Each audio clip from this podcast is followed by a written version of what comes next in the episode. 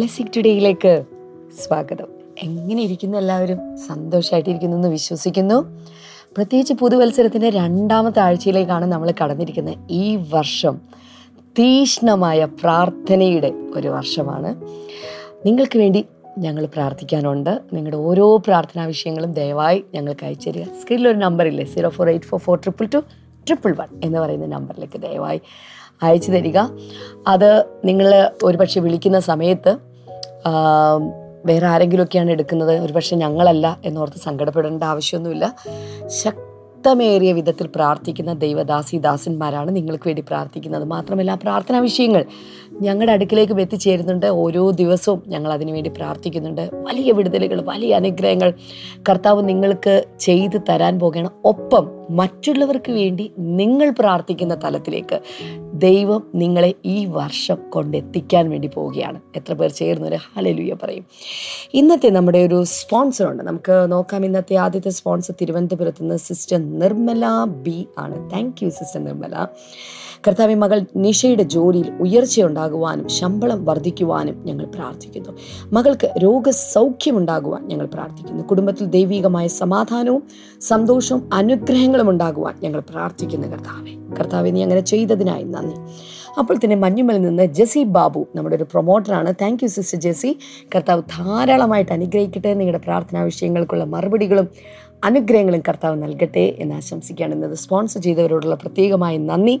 Blessing ടുഡേയുടെ പേരിൽ ഞാൻ അറിയിക്കുകയാണ്. കർത്താവ് നിങ്ങളെ ധാരാളമായി അനുഗ്രഹിക്കട്ടെ. ഈ ഒരു ആഴ്ച വളരെ പ്രധാനപ്പെട്ട ആഴ്ചയാണ്. പ്രത്യേകിച്ച് ദൈവീകമായ സന്ദേശം എന്ന് പറഞ്ഞാൽ നമ്മൾ പലപ്പോഴും കേട്ടിട്ടില്ലാത്ത എന്നാൽ കേട്ടിട്ടുണ്ട് അതിനെക്കുറിച്ച് അത്ര ആഴത്തിൽ മനസ്സിലാക്കിയിട്ടില്ലാത്ത പുതിയ ചില സബ്ജക്റ്റുകളാണ് ബ്രദർ ഡാമിൻ ഇനി അങ്ങോട്ട് സംസാരിക്കാനായിട്ട് പോകുന്നത്. ഇന്ന് സംസാരിക്കാൻ പോകുന്നത് what is flesh in the Bible language Bible ഭാഷയിൽ ജഡം എന്ന് പറഞ്ഞാൽ എന്താണ്? നമ്മൾ സാധാരണ മരിച്ച മൃതശരീരത്തേക്കാണ് ജഡം എന്ന് നമ്മൾ കേൾക്കാറുള്ളത്.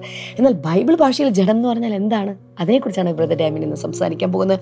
Over to brother Damien's message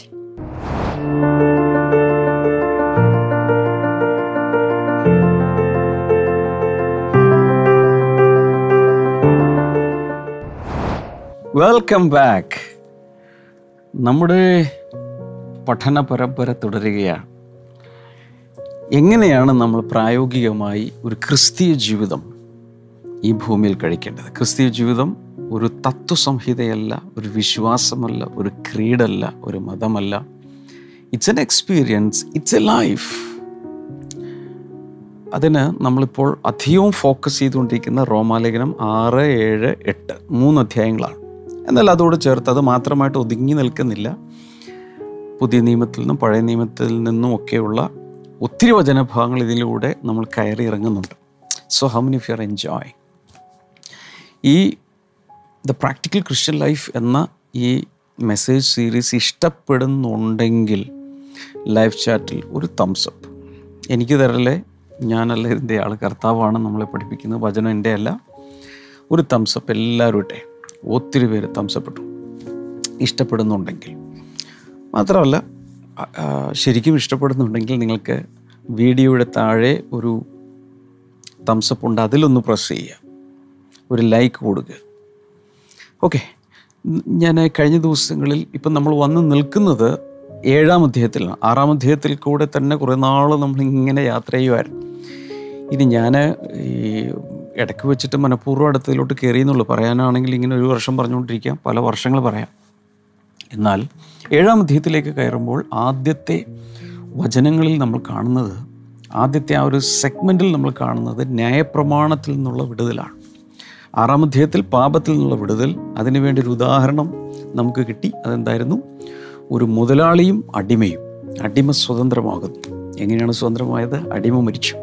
മുതലാളി ഇപ്പോഴും ജീവിച്ചിരിപ്പുണ്ട്. അഥവാ പാപം പഴയ പാപപ്രകൃതം. ആ സിൻ സിൻ പാപം ഇപ്പോഴും ഉണ്ട്. ആ മാസ്റ്റർ ഇപ്പോഴും ഉണ്ട്. പക്ഷെ നമ്മൾ മരിച്ചു. അങ്ങനെ നമ്മൾ ഫ്രീ ആയി. ഏഴാം അധ്യായത്തിൽ മറ്റൊരു ഉദാഹരണം കൊണ്ടുവന്ന് വിവാഹം ഭാര്യയും ഭർത്താവ് ഒരുമിച്ച് ജീവിക്കുന്നു. എന്നാൽ ഭാര്യയ്ക്ക് വിടുതൽ വേണമെങ്കിൽ വിവാഹ ഉടമ്പടിയിൽ നിന്നുള്ള വിടുതൽ വേണമെങ്കിൽ എന്ത് ചെയ്യണം? ഭർത്താവ് മരിക്കണം. അങ്ങനെ വിടുതൽ പ്രാപിച്ചാൽ അടുത്തൊരാളെ കല്യാണം കഴിക്കാം. സോ നമ്മളിവിടെ ആ സ്ത്രീ നമ്മളാണെന്നും രണ്ട് ഭർത്താക്കന്മാർ. എന്ന് വെച്ചാൽ ആദ്യത്തെ ഭർത്താവ് എന്ന് പറയുന്നത് ന്യായപ്രമാണമാണ്. മോശയുടെ ന്യായപ്രമാണം. കൽപ്പനകൾ. അല്ലെങ്കിൽ ഏതൊരു പശ്ചാത്തലത്തിലും നമ്മൾ ജീവിച്ച സാഹചര്യങ്ങളിലുള്ള റൂൾസ് ആൻഡ് റെഗുലേഷൻസ് എല്ലാം നമ്മൾ പല പ്രാവശ്യം പൊട്ടിച്ചു. അതിന്റെ തിക്താനുഭവങ്ങളും ശിക്ഷയും എന്ന രീതിയിലാണ് നമ്മൾ ജീവിച്ചുകൊണ്ടിരുന്നത്. എന്നാൽ അവിടെ ആ ഭർത്താവ് മരിക്കുന്നതിന് പകരം സ്ത്രീ മരിക്കുന്നു അഥവാ നമ്മൾ മരിക്കുന്നു യേശുവിനോടൊപ്പം മരിക്കുന്നു. ഇങ്ങനെ നമ്മൾ ഉയർത്തുന്നിട്ട് ഒരു പുതിയ ലൈഫ് തുടങ്ങുകയാണ്. നമുക്കൊരു പുതിയ ഹസ്ബൻഡിനെ ലഭിക്കുന്നു ക്രിസ്തു. അങ്ങനെ ഒരു പുതിയ ജീവിതത്തിലേക്ക്.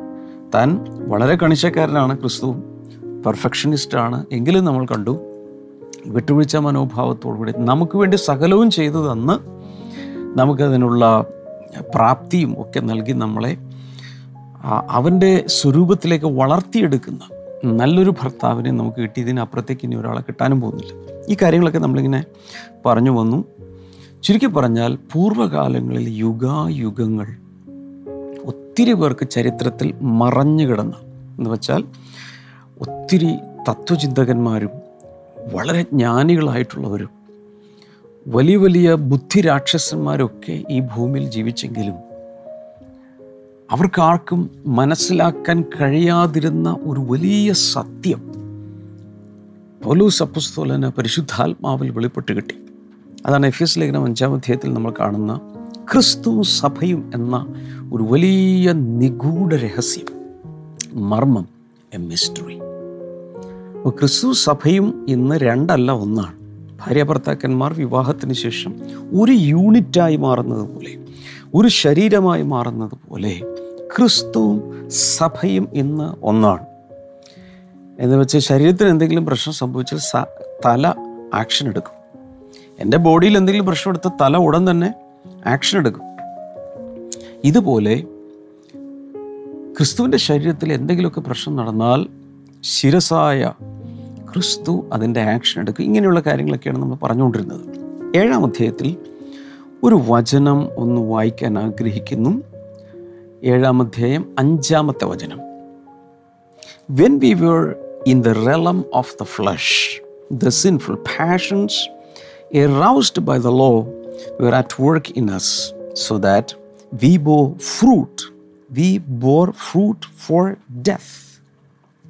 ആ ഒരു ഭാഗം എന്റെ മലയാളം ഒന്ന് നോക്കി നാം ജഡത്തിലായിരുന്നപ്പോൾ അണ്ടർലൈൻ ചെയ്യണം. ജഡത്തിലായിരുന്നപ്പോൾ. നാം ജഡത്തിലായിരുന്നപ്പോൾ ന്യായപ്രമാണത്താൽ ഉളവായ പാപരാഗങ്ങൾ മരണത്തിന് ഫലം കായ്ക്കത്തക്കവണ്ണം നമ്മുടെ അവയവങ്ങളിൽ വ്യാപരിച്ചു പോന്നു.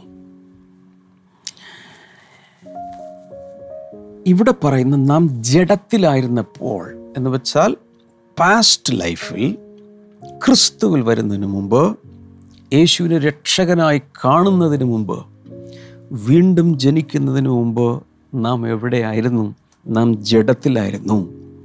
That means N I V ട്രാൻസ്ലേഷനിൽ പറയുന്നത് we were in the realm of the flesh അല്ലെങ്കിൽ ജഡത്തിന്റെ ജഡീകമായൊരു മണ്ഡലത്തിലായിരുന്നപ്പോൾ ജഡത്തിന്റെ ഒരു തലത്തിലായിരുന്നപ്പോൾ അല്ലെങ്കിൽ നമ്മൾ ജഡമയമായ രീതിയിൽ ജീവിച്ചിരുന്ന കാലത്ത് അതിന്റെ അർത്ഥം രക്ഷിക്കപ്പെടുന്നതിന് മുൻപ് അല്ലെങ്കിൽ രക്ഷിക്കപ്പെടാത്ത ഓരോരുത്തരും ജീവിക്കുന്നത് ജഡത്തിലാണ്.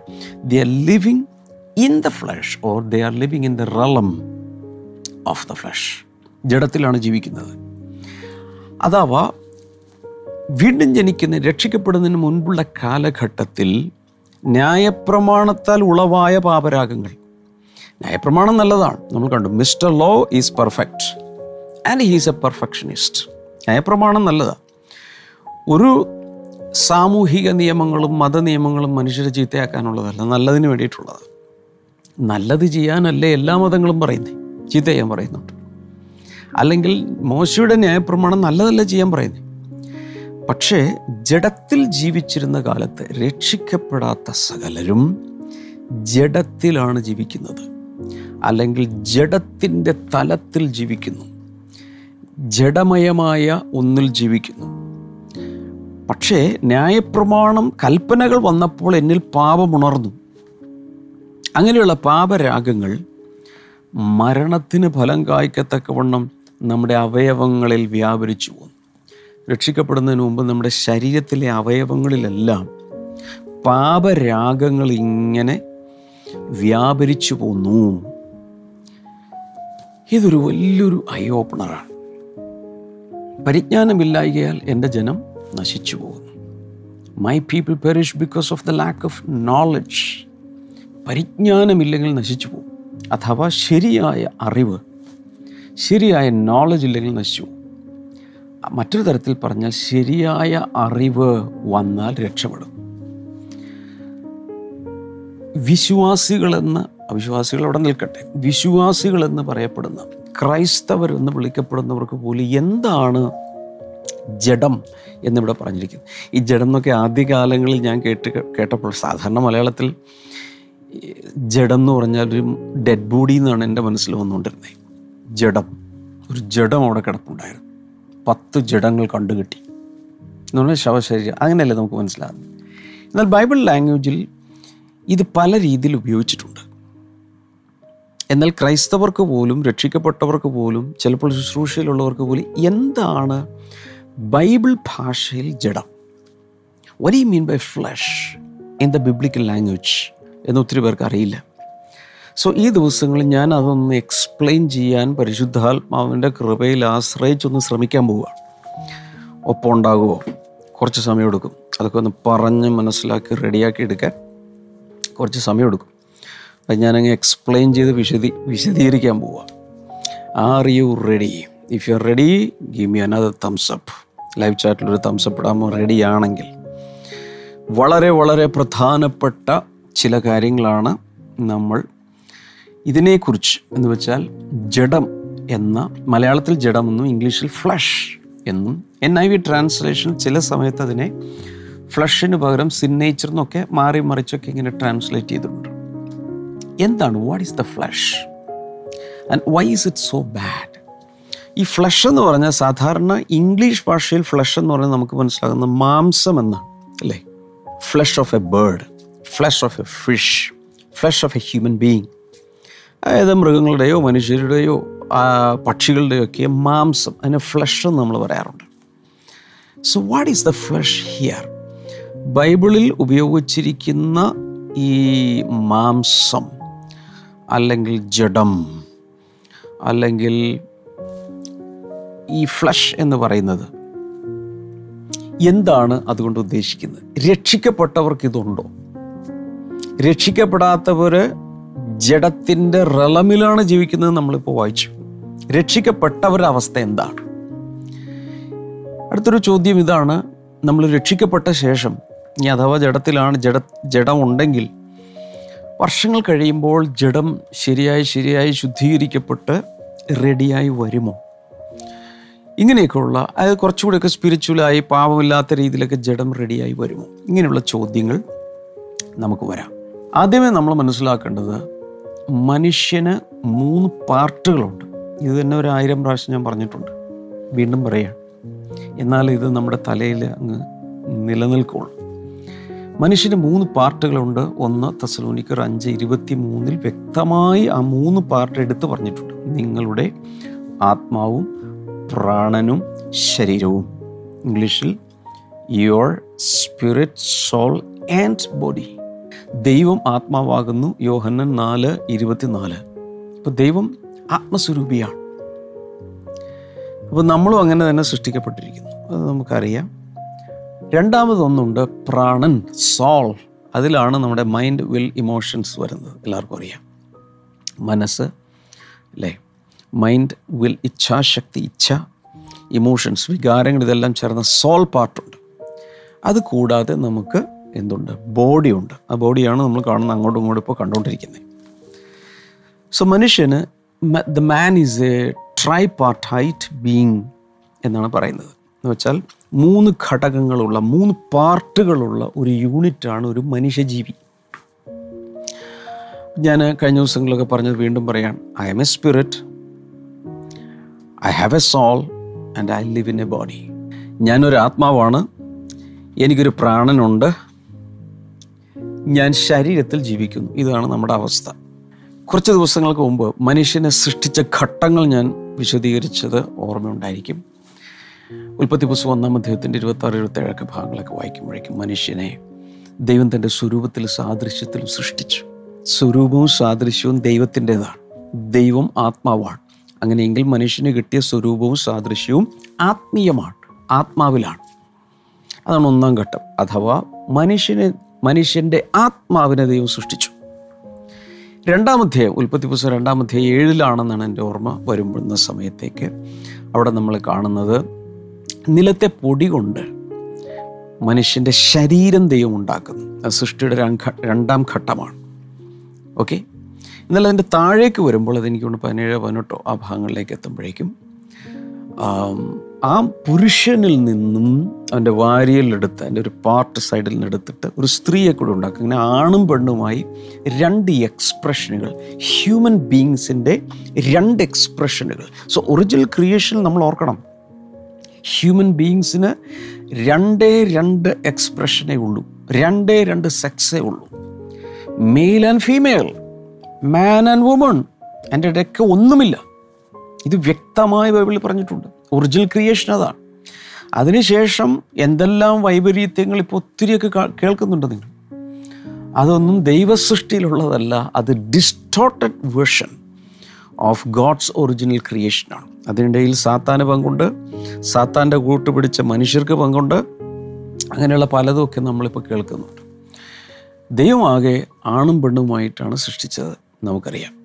ഈ സൃഷ്ടിച്ച സമയത്ത് ആദ്യത്തെ മനുഷ്യർ ആദമും ഹവയും ആദ്യത്തെ പുരുഷനും സ്ത്രീയും അവരുടെ ശരീരം ആത്മാവ് പ്രാണൻ ശരീരം സോൾ സ്പിരിറ്റ് സോൾ ബോഡി ഈ മൂന്ന് പാർട്ടും പാപമില്ലാത്തതായിരുന്നു. ഒന്നുകൂടി എടുത്തു പറഞ്ഞാൽ അവരുടെ ശരീരം നിഷ്കളങ്കമായിരുന്നു വിശുദ്ധമായിരുന്നു. ഒരു പാപത്തിന്റെ ഒന്നുപോലും ആ ശരീരത്തിന്റെ കോശങ്ങളിലോ ബ്ലഡ് സെൽസിലോ ബ്ലഡ് സ്ട്രീമിലോ ഇല്ല. ദേവ സോ പ്യുവർ പുരുഷനും സ്ത്രീയും രണ്ടുപേരും വളരെ നിഷ്കളങ്കരും വിശുദ്ധരുമായിരുന്നു. എപ്പോൾ? സൃഷ്ടിച്ച നാളിൽ. കഥ അറിയാം വാസ് എ ഗ്രേറ്റ് ഫോൾ സാത്താൻ ഹവയെ ഉപായത്താൽ ചതിച്ചു. ആ സ്ത്രീയിലൂടെ പുരുഷനും പാപം ചെയ്തു. പാപം ചെയ്ത സമയത്ത് ദൈവത്തിന്റെ നേച്ചർ അവർക്ക് നഷ്ടപ്പെട്ടിട്ട് അവരിലേക്ക് സാത്താന്റെ നേച്ചർ കൂടെ പ്രവേശിച്ചു. ഒരുപക്ഷെ ദൈവത്തിന്റെ നേച്ചർ പൂർണമായും നഷ്ടപ്പെട്ടു എന്ന് പറയാൻ നമുക്ക് സാധ്യമല്ല. എന്നാൽ man become a mixture of human nature divine nature and the evil nature or sin nature സാത്താന്റെ നേച്ചർ ഇവരിലേക്ക് വന്നു. വ്യക്തമാക്കിയിട്ടുള്ളൊരു കാര്യമാണ്. ഇത്രയൊക്കെ പറയുമ്പോൾ ഉടൻ തന്നെ ആളുകൾ ചോദിക്കും എന്നാൽ പിന്നെ എന്തിനാണ് സാത്താനെ ദൈവം സൃഷ്ടിച്ചത്? ദൈവം ഒരിക്കലും സാത്താനെ പാപമുള്ളവനായി സൃഷ്ടിച്ചിട്ടില്ല. ഹി വാസ് എൻ ആർക്കേഞ്ചൽ ദൈവം ഒരിക്കലും സാത്താനെ സാത്താനായിട്ട് സൃഷ്ടിച്ചില്ല. His original name was Lucifer the bringer of light പ്രകാശം കൊണ്ടുവരുന്ന എന്നർത്ഥമുള്ള ലൂസിഫർ എന്നായിരുന്നു അവന്റെ പേര്. വലിയൊരു ഖിറൂബായിരുന്നു വളരെ ശക്തനായ അവിടുത്തെ ആ വർഷിപ്പ് ലീഡ് ചെയ്യുന്ന വലിയ തേജസ്സുള്ള സൗന്ദര്യമുള്ള ജ്ഞാനമുള്ള ഒരു വലിയൊരു ഏഞ്ചലായിരുന്നു. എന്നാൽ തന്നെത്താൻ ദൈവത്തോട് മത്സരിച്ച് ദൈവത്തിന്റെ മുകളിൽ സിംഹാസനം വയ്ക്കാൻ ശ്രമിച്ച് അഹങ്കരിച്ച് തന്നെത്താൻ കറപ്റ്റഡായി പോയതാണ് സത്താൻ. ആ നേച്ചർ വീണുപോയ ആ ഏഞ്ചലിന്റെ നേച്ചർ അവനുമായി പങ്കാളിത്വത്തിൽ ദൈവത്തിനെതിരെ മത്സരിച്ച് അനുസരണക്കേട് കാണിച്ച ആദമിലേക്കും ഹവയിലേക്കും അല്ലെങ്കിൽ ദ ഫസ്റ്റ് ഹ്യൂമൻ കപ്പിൾ അവരിലേക്ക് ഈ ഈ നേച്ചർ സ്പ്രെഡായി അതിനുശേഷം തലമുറ തലമുറയായി ബ്ലഡിലൂടെ അവരുടെ ശരീരത്തിലൂടെ അവരുടെ ബോഡിയിൽ നിന്നാണല്ലോ അടുത്ത ബോഡി ക്രിയേറ്റഡ് ആകുന്നത്. ഇത് ട്രാൻസ്ഫർ ചെയ്യപ്പെട്ട് മനുഷ്യകുലം മുഴുവൻ സിൻ നേച്ചറിലേക്ക് വന്നു. ആ ഒരു സിൻ നേച്ചറുള്ള ആ ബോഡി അതിനെ ഫ്ലഷ് എന്ന് പറയുന്നു. ആ നേച്ചറിനെ കൂടെ ചേർത്താണ് ഫ്ലഷ് എന്ന് പറയുന്നത്. അതിനെക്കുറിച്ച് പറയുന്നത് ഇങ്ങനെയാണ്. വെൻ ദേ ഫെൽ ഇത് ഈ ഹ്യൂമൻ ബീയിങ്സ് ആദ്യത്തെ പുരുഷനും സ്ത്രീയും വീണുപോയ സമയത്ത് when they fell this this this fall deaden their spirit അവരുടെ ആത്മാവിനെ അത് മൃതമാക്കി. തീർന്നില്ല. ഡാമേജ് ദ സോൾ അവരുടെ മൈൻഡ് തുടങ്ങിയ പാർട്ടിനെ ഒത്തിരി നാശങ്ങളുണ്ടാക്കി. Then corrupted their pure body വളരെ വിശുദ്ധമായിരുന്നവരുടെ ശരീരത്തെയും എങ്ങനെയാണ് പറയേണ്ടത്? കളങ്കിതമാക്കി.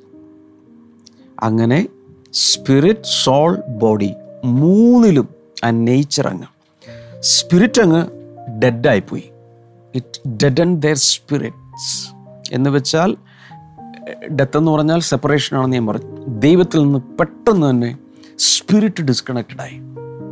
തീരുന്നില്ല. അവരുടെ സോൾ പാർട്ട് അവരുടെ മൈൻഡ് മുഴുവൻ അങ്ങ് വല്ലാത്ത രീതിയിൽ ഡാമേജ്ഡ് ആയിപ്പോയി. അവിടെ നിന്നാണ് ഡിപ്രഷൻ തുടങ്ങി mental agony emotional disturbance double mindedness bipolar nature തുടങ്ങിയ സകലവും കയറി പിടിക്കുകയാണ്.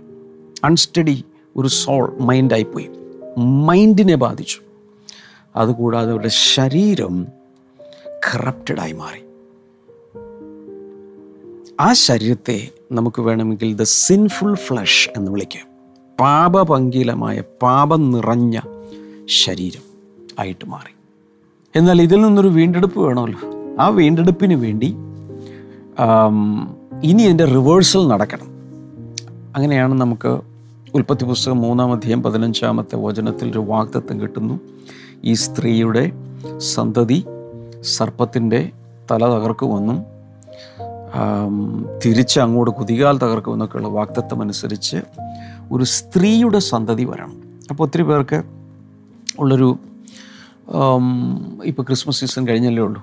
യേശു ഭൂമിയിലേക്ക് വന്നതൊക്കെ ആഘോഷിക്കുക ഒരു ലോകം മുഴുവൻ ആഘോഷിച്ചു. എല്ലാ വർഷവും ആഘോഷിക്കും ഇടയ്ക്കൊക്കെ ഓർക്കും. അപ്പോൾ ഇവിടെ ഒരു പ്രശ്നമുള്ളത് യേശുവും ഇങ്ങനെ ഇതുപോലെ മനുഷ്യകുലത്തിൽ നല്ലേ ജനിച്ച അപ്പോൾ യേശുവിലും ഇല്ലേ പാപം. അങ്ങനെ ഒത്തിരി പേർക്ക് ഒരു കൺഫ്യൂഷനുണ്ട് പക്ഷെ നമ്മൾ മനസ്സിലാക്കേണ്ടത് ഒന്ന് യേശു ജനിച്ചത് പുരുഷ സംസർഗം കൂടാതെയാണ്. ഒരു പുരുഷനും സ്ത്രീയും തമ്മിലുള്ള ഫിസിക്കൽ യൂണിയൻ ശാരീരിക ബന്ധത്തിലല്ല യേശു ജനിച്ചത്. പരിശുദ്ധാത്മാവ് അവന്റെ അമ്മയിൽ അമ്മയായ മറിയിൽ നിഴലിട്ടു. അവനിൽ ഉണ്ടാകാനിരിക്കുന്ന വിശുദ്ധ പ്രജ അല്ലെങ്കിൽ ഹോളി ചൈൽഡ് എന്ന് പറഞ്ഞിരിക്കുക അതിന് പ്രത്യേകിച്ച് നമ്മൾ മനസ്സിലാക്കേണ്ടത് ഒരു ഫീറ്റസ് അഥവാ ഒരു ഭ്രൂണം. ഒരു അമ്മയുടെ ഉദരത്തിൽ ഒരു ഭ്രൂണം ഒരു ഫീറ്റസ് ഒരു കുഞ്ഞുളവാകുമ്പോൾ അറിയാം അമ്മയുമായി പൊക്കിൾക്കൊടിയിലൂടെയാണ് ബന്ധപ്പെട്ടിരിക്കുന്നത്. ആ പൊക്കിൾക്കൊടിയിലൂടെ ഒരിക്കലും ബ്ലഡ് പാസ് ചെയ്യുകയില്ല നറിഷ്മെന്റ് മാത്രമേ ആ കുഞ്ഞിന് ലഭിക്കൂ. അതിന്റെ അർത്ഥം മറിയയുടെ ശരീരത്തിലുള്ള മറിയ ഉൾപ്പെടെ ആ സിൻഫുൾനെസ്സിലാണ് വന്നിരിക്കുന്നത്. മറക്കരുത്. കാരണം എല്ലാവരും പാപം ചെയ്തു ഒരു വ്യത്യാസമില്ലെന്ന് പറഞ്ഞിട്ടുണ്ട്. മറിയ ഉൾപ്പെടെ. യോസഫിന് ഇതിൽ ഒരു പങ്കുമില്ല. യോസഫ് മറിയയുടെ ഭർത്താവാണെന്ന് മാത്രമേ ഉള്ളൂ. യേശുവിന്റെ ജനനത്തിൽ തനിക്ക് പങ്കില്ല. ചുരുക്കി പറഞ്ഞാൽ മറിയയുടെ ശരീരത്തിൽ നിന്നും യേശു എന്ന കുഞ്ഞിന്റെ അകത്തേക്ക് ബ്ലഡ് മറിയയുടെ പാപം ഉള്ള രക്തം ഒരിക്കലും പാസ് ചെയ്തിട്ടില്ല. യേശുവിന്റെ മാത്രമല്ല ഒരു കുഞ്ഞിനും ഭൂമിയിൽ ജനിക്കുന്ന ഒരു കുഞ്ഞിന്റെയും ശരീരത്തിലേക്ക് മറിയയുടെ ഐ മീൻ ആ അമ്മയുടെ അകത്തുള്ള ബ്ലഡ് പാസ് ചെയ്യുന്നില്ല. നമ്മളെപ്പോഴും അത് മനസ്സിലാക്കണം. ഓക്കെ. അങ്ങനെ യേശു ജനിച്ച് ആ യേശുവിലൂടെയാണ് വീണ്ടെടുപ്പ് നടന്നത്.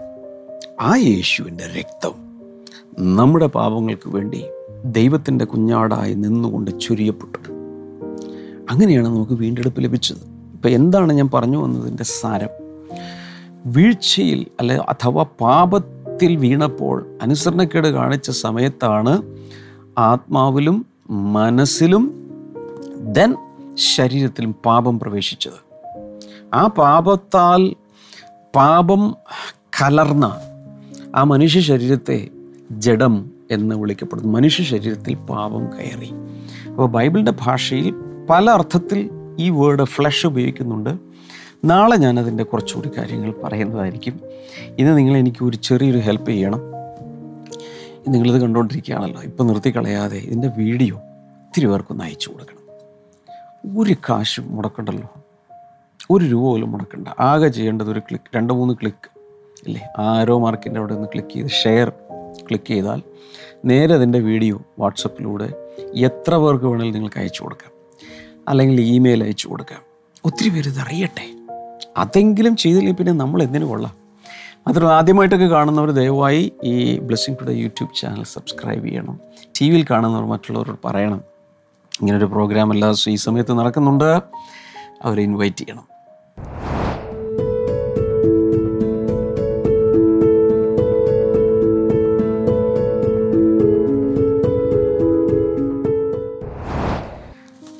നമുക്ക് ഈ സമയത്ത് പ്രാർത്ഥിക്കാം. കർത്താവ് ജനങ്ങൾക്കായി ഞാൻ പ്രാർത്ഥിക്കുന്ന യേശുവിന്റെ നാമത്തിൽ ഇപ്പോൾ ജനങ്ങൾ സൗഖ്യമാകട്ടെ വിടുതൽ പ്രാപിക്കട്ടെ. ഭയങ്കരമായി ഇയർ പെയിനുള്ള അതായത് ഒറ്റടിക്ക് മുതൽ പല പ്രാവശ്യം ഇങ്ങനെ ഈ ചെവിക്കകത്ത് വേദനയും എന്തൊക്കെയോ ഇൻഫ്ലാമേഷനും പ്രശ്നങ്ങളുള്ള ചിലരെ. അത് മുഖാന്തരം ചിലപ്പോൾ കേൾവിക്കുറവുണ്ടാകാം പഴുപ്പ് വരുന്നുണ്ടായിരിക്കാം വെള്ളം ഒലിക്കുന്നുണ്ടായിരിക്കാം. യേശുവിന്റെ നാമത്തിൽ അങ്ങനെയുള്ളവർ സൗഖ്യമാകട്ടെ.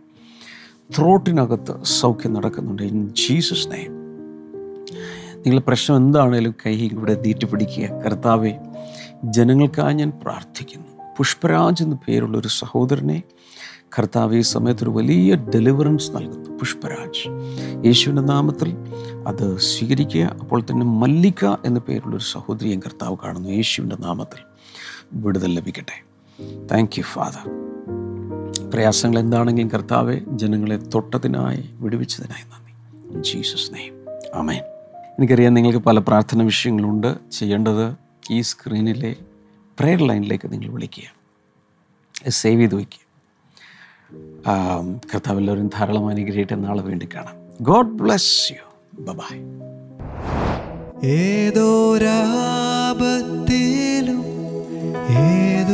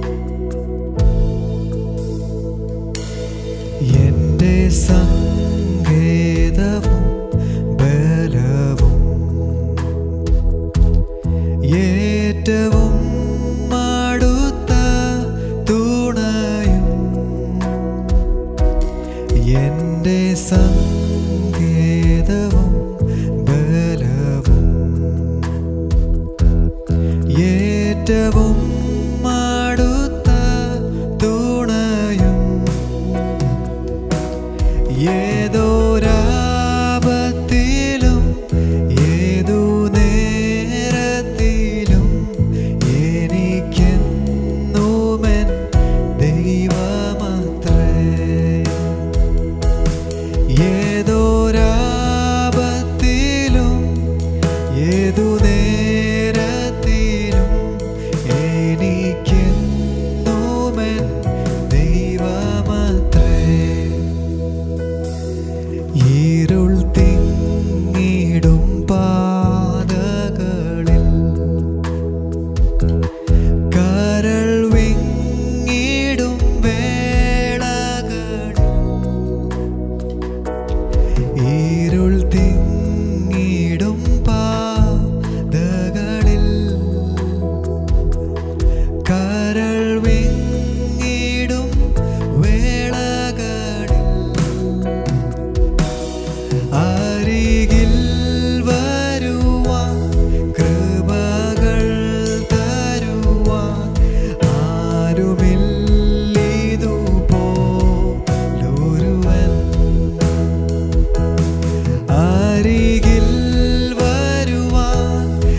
goodbye